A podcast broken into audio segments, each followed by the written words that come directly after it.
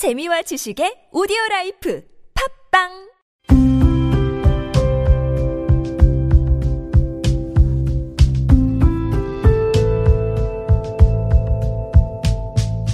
칼럼을 읽어드립니다.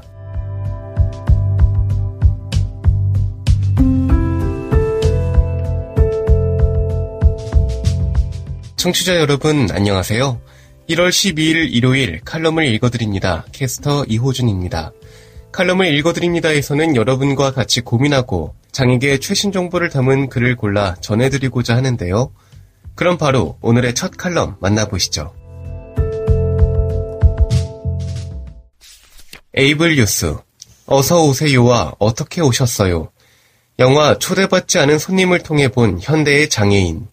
장애인에 대한 뿌리 깊은 거부는 혐오의 또 다른 표현. 칼럼니스트 배용호. 1967년에 개봉한 헐리우드의 영화 가운데 초대받지 않은 손님이라는 영화가 있다.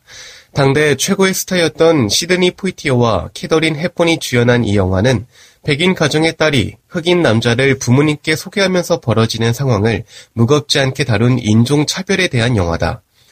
부모는 딸의 갑작스러운 결혼 선언과 그 상대가 흑인이라는 사실에 충격을 받으면서도 그걸 겉으로는 내색하지 않는다. 그러나 그 대화와 태도에는 인종차별이 깔려있다. 이 영화의 원제인 저녁만찬에 누가 올까 보다는 초대받지 않은 손님이라는 우리나라의 영화 제목이 훨씬 더 이 영화의 주제를 잘 표현하고 있다. 초대받은 손님은 귀한 대접을 받는다. 이럴 때 우리는 어서오세요 라고 인사하며 손님을 맞이한다. 그러나 초대받지 않은 손님, 즉 불청객은 불친절한 대우를 받는다. 입 밖으로 말은 꺼내지 않아도 마음속으로 왜 왔어? 라고 생각한다. 당연히 어서 오세요라고 인사하지도 않는다. 이럴 때 우리는 왜 왔어요? 라고 묻거나 차마 직설적으로 왜 왔냐고 묻기 어려운 경우에 어떻게 오셨어요? 라고 묻는다. 다시 말해서 어떻게 오셨어요는 왜 왔어? 너가 올 곳이 아니야. 빨리 가. 의 간접 표현이다. 1960년대 미국 사회에서 초대받지 않은 손님이 흑인이었다면 지금 우리 사회에서의 초대받지 않은 손님은 장애인이다. 필자는 지금도 처음 가는 음식점이나 상점에 들어갈 때 어서 오세요 라는 환영의 인사보다 어떻게 오셨어요? 라는 이야기를 더 많이 듣는다.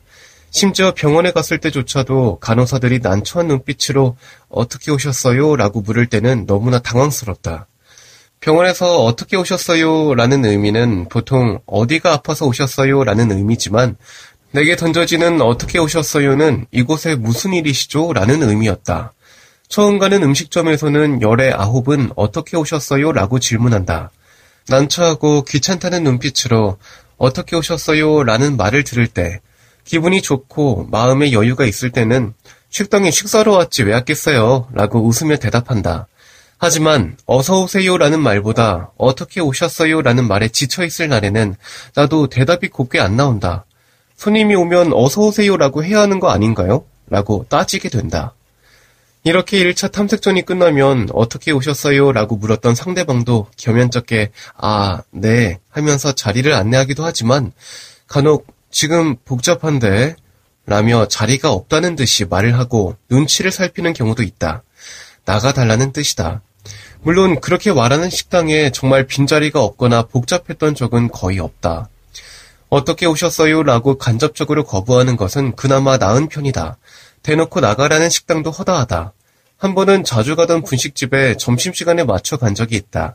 그 분식집의 라면이 내 입맛에 맞아서 몇 번 갔던 곳이어서 내 딴에는 단골이라고 생각하며 점심시간에 찾아간 것이 불찰이었다. 평소에는 잘 맞이해주던 주인이 날 보자마자 손을 휘저으며 지금 오면 안 돼! 라고 했다. 평소에는 12시 반쯤 손님이 한 차례 빠져나갔을 때쯤 갔었는데 그날은 배가 고파 12시에 갔고 주인은 한참 손님을 받을 시간에 내가 들어오면 자리가 좁다고 생각했는지 안 된다며 다음에 오라고 했다. 물론 그때도 자리는 있었다. 지금 오면 안 된다는 말은 손님이 많을 때 오지 말라는 것이다. 문제는 점심시간은 장애인에게도 비장애인에게도 똑같다는 점이다. 지금도 그때 주인의 얼굴과 지금 오면 안 돼라는 말이 또렷하게 기억이 난다. 더 충격적이었던 것은 지금 오면 안 된다는 것과 안 돼! 라고 반말을 했다는 것이다. 또 한 번은 퇴근길에 집 앞에 있는 순대볶음집에 갔다. 그 집은 드물게 경사로가 설치되어 있고 또 몇 번 포장 주문을 했기에 나름 안면이 있다고 생각을 하고 안심한 것이 불찰이었다. 문이 열려 있어서 경사로를 통해 안에 들어가 빈 테이블에 자리 잡고 앉았는데 일하는 분이 나오더니 아무 말도 하지 않고 나가라고 손을 내저었다. 저녁이라 손님이라고는 다른 테이블의 한 팀, 그리고 포장을 기다리는 손님밖에 없었는데도 무조건 나가라고 했다. 내가 자리가 있는데 손님을 내쫓는 법이 어디 있느냐고 따졌지만 막무가내로 나가라고 했다. 결국 쫓기듯이 그곳을 나와야 했다. 이 두 사건이 모두 2019년 한국의 서울에서 있었던 일이다. 물론 나는 그 두 곳을 다시 가지 않는다. 하지만 이런 일이 식당에서만 일어나는 일이 아니며 필자만이 겪는 일도 아니다. 그리고 어제 오늘의 일도 아니다. 30년 전에도 식당에서 나가달라는 이야기를 들었고 지금도 듣고 있다는 점이 문제인 거다. 이러한 장애인에 대한 거부는 우리 사회만의 문제도 아니다. 필자는 영국이나 일본 등 해외에 가서도 장애인이라고 나가달라는 경험을 여러 번 했다. 장애에 대한 거부는 차별의 가장 대표적인 형태다. 30년 전에는 그걸 하러 왔느냐며 나가라고 했다. 하지만 지금은 다른 이유로 나가라고 한다. 그것은 장애인이 낯설어서 라는 고상한 이유가 아니다. 장애인에 대한 뿌리 깊은 거부는 장애에 대한 혐오의 또 다른 표현이다. 이러한 혐오를 해결하지 않는다면 장애인에게 어서오세요가 아닌 어떻게 오셨어요 라고 묻는 일은 계속될 것이다. 필자가 장애차별, 특히 거부의 원인을 장애에 대한 혐오로 보는 이유는 단순히 낯설기 때문에 라고 보기에는 설명이 되지 않는 부분이 많기 때문이다. 1990년대부터 전동 휠체어가 본격적으로 보급되었고 장애인의 사회활동도 활발해졌다. 국회의원 비례대표로 장애인이 나가기도 하고 대통령과 국민과의 대화에도 장애인이 대부분 참여한다. 더 이상 장애인은 예전처럼 낯선 존재가 아니다. 하지만 장애인에 대한 거부는 여전하다. 자리가 없다, 비좁다, 다른 손님들에게 불편을 준다 등 많은 이유들을 이야기하지만 그 밑바닥에 있는 속마음은 장애인이 싫고 장애인을 마주하는 것이 불편하기 때문이다. 특수학교가 들어선다고 하면 주민들은 단결해서 반대한다. 그렇게까지 반대를 하는 이유가 무엇인가? 장애에 대한 혐오가 바로 그 이유다. 그럼 장애에 대한 혐오의 문제를 어떻게 해결할 것인가? 혐오의 원인을 분석하여 그 원인을 뿌리 뽑는 것이 제일 좋지만 우선 먼저 해야 할 일은 우리 안에 장애에 대한 혐오가 있다는 것을 인정하고 그 혐오가 심각한 인권 침해이며 차별이라는 점을 인식하는 것이다. 장애인을 열렬히 환영하라는 이야기가 아니다. 그러나 적어도 왜 왔느냐며 거부는 하지 않아야 한다. 그리고 그 거부가 차별이라는 것을 알아야 한다. 지금 여러분께선 KBIC 뉴스 채널 매주 일요일에 만나는 칼럼을 읽어드립니다를 듣고 계십니다. 한겨레 신문, 공감 세상, 미담 인재라는 오래된 정치, 김원영. 20년 전 처음으로 여당이 된 당시 새천년 민주당의 한 국회의원이 나를 초대했다. 국회는커녕 여의도에 가본 일이 그때가 처음이었다. 아버지가 운전한 차를 국회의사당 앞 넓은 주차장에 세우고 어머니와 둘이 지금은 기억나지 않는 건물로 들어갔다. 재활학교에 재학 중이던 나는 그 무렵 월 10만원가량의 후원금을 받고 있었고 모임의 회장은 그 국회의원이었다. 괄호 열고 그는 당시 장애인을 위해 여러 일을 하는 사람이었다. 괄호 닫고 약사협회장을 비롯하여 한국 사회에서 이런저런 권력과 자원을 지닌 사람들이 모여 있었다. 코디네이터 구실을 맡았던 담당자가 재활학교를 방문했을 때 아이들의 눈빛이 맑아서 자기가 힘을 얻고 간다는 등의 말을 했고 나는 흐리멍덩한 눈으로 들었다. 식사를 기다리며 간단한 자기소개 시간이 되자 참여자들은 각자 직업과 역할을 소개하며 국회의원에게 기대하는 바를 말했다. 어머니는 참석자들에게 감사 인사를 전했고 내 차례는 건너뛰었다. 정치와 정책에 관한 이야기가 오가는 가운데 어머니와 나는 아무런 이야기 없이 생선구이를 먹었다. IMF 구제금융 위기의 폭풍 속에서 힘든 시기를 넘기던 우리 가족은 당시 모임에 참석한 사람들에게 당연히 감사한 마음이었다. 괄호 열고 몇 달 뒤부터 후원금이 잘 나오지 않았다. 실무자는 뭔가 오류가 있다고 말했는데 그걸로 끝이었다. 괄호 닫고. 그러나 국회에서의 그 식사 자리가 17살의 내게 유쾌한 경험은 아니었다. 맑은 눈빛으로 그 자리에 앉아 후원자들의 마음을 정화하고 모임의 아름다운 정당성을 부여하기에는 꽂아놓은 보리자루 역할이 내 욕망과 성향에 부합하지 않았다. 20년이 지나 더불어민주당은 척수장애인 최혜영 강동대 교수를 인재 영입 1호로 발표했다.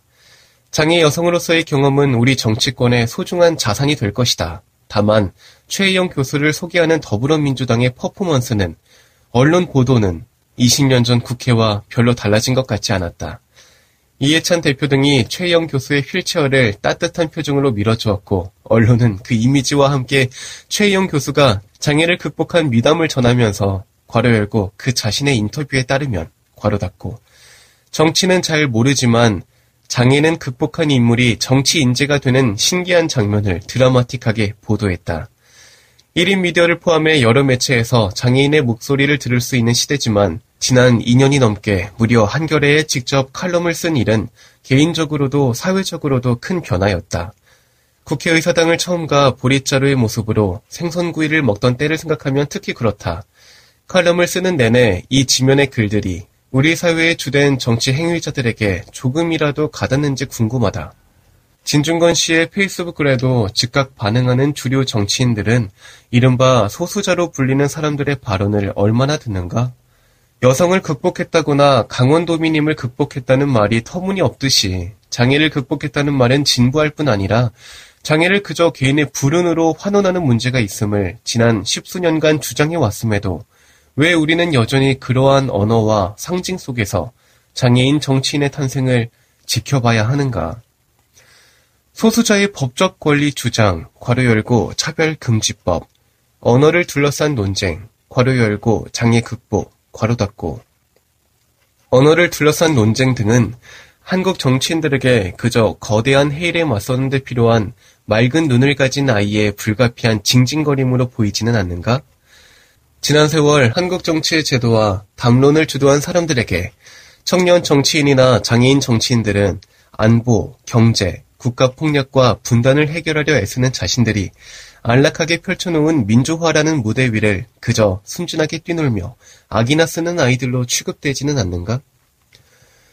2020년 새로운 정치적 주체의 등장을 바란다. 국회에 들어가 억대 연봉을 받고 권력을 누리려면 여의도를 따뜻하게 만드는 역할에 그쳐서는 안 될 것이다. 마땅한 정치적 주체가 되기 위해서 싸우고 협상해야 한다.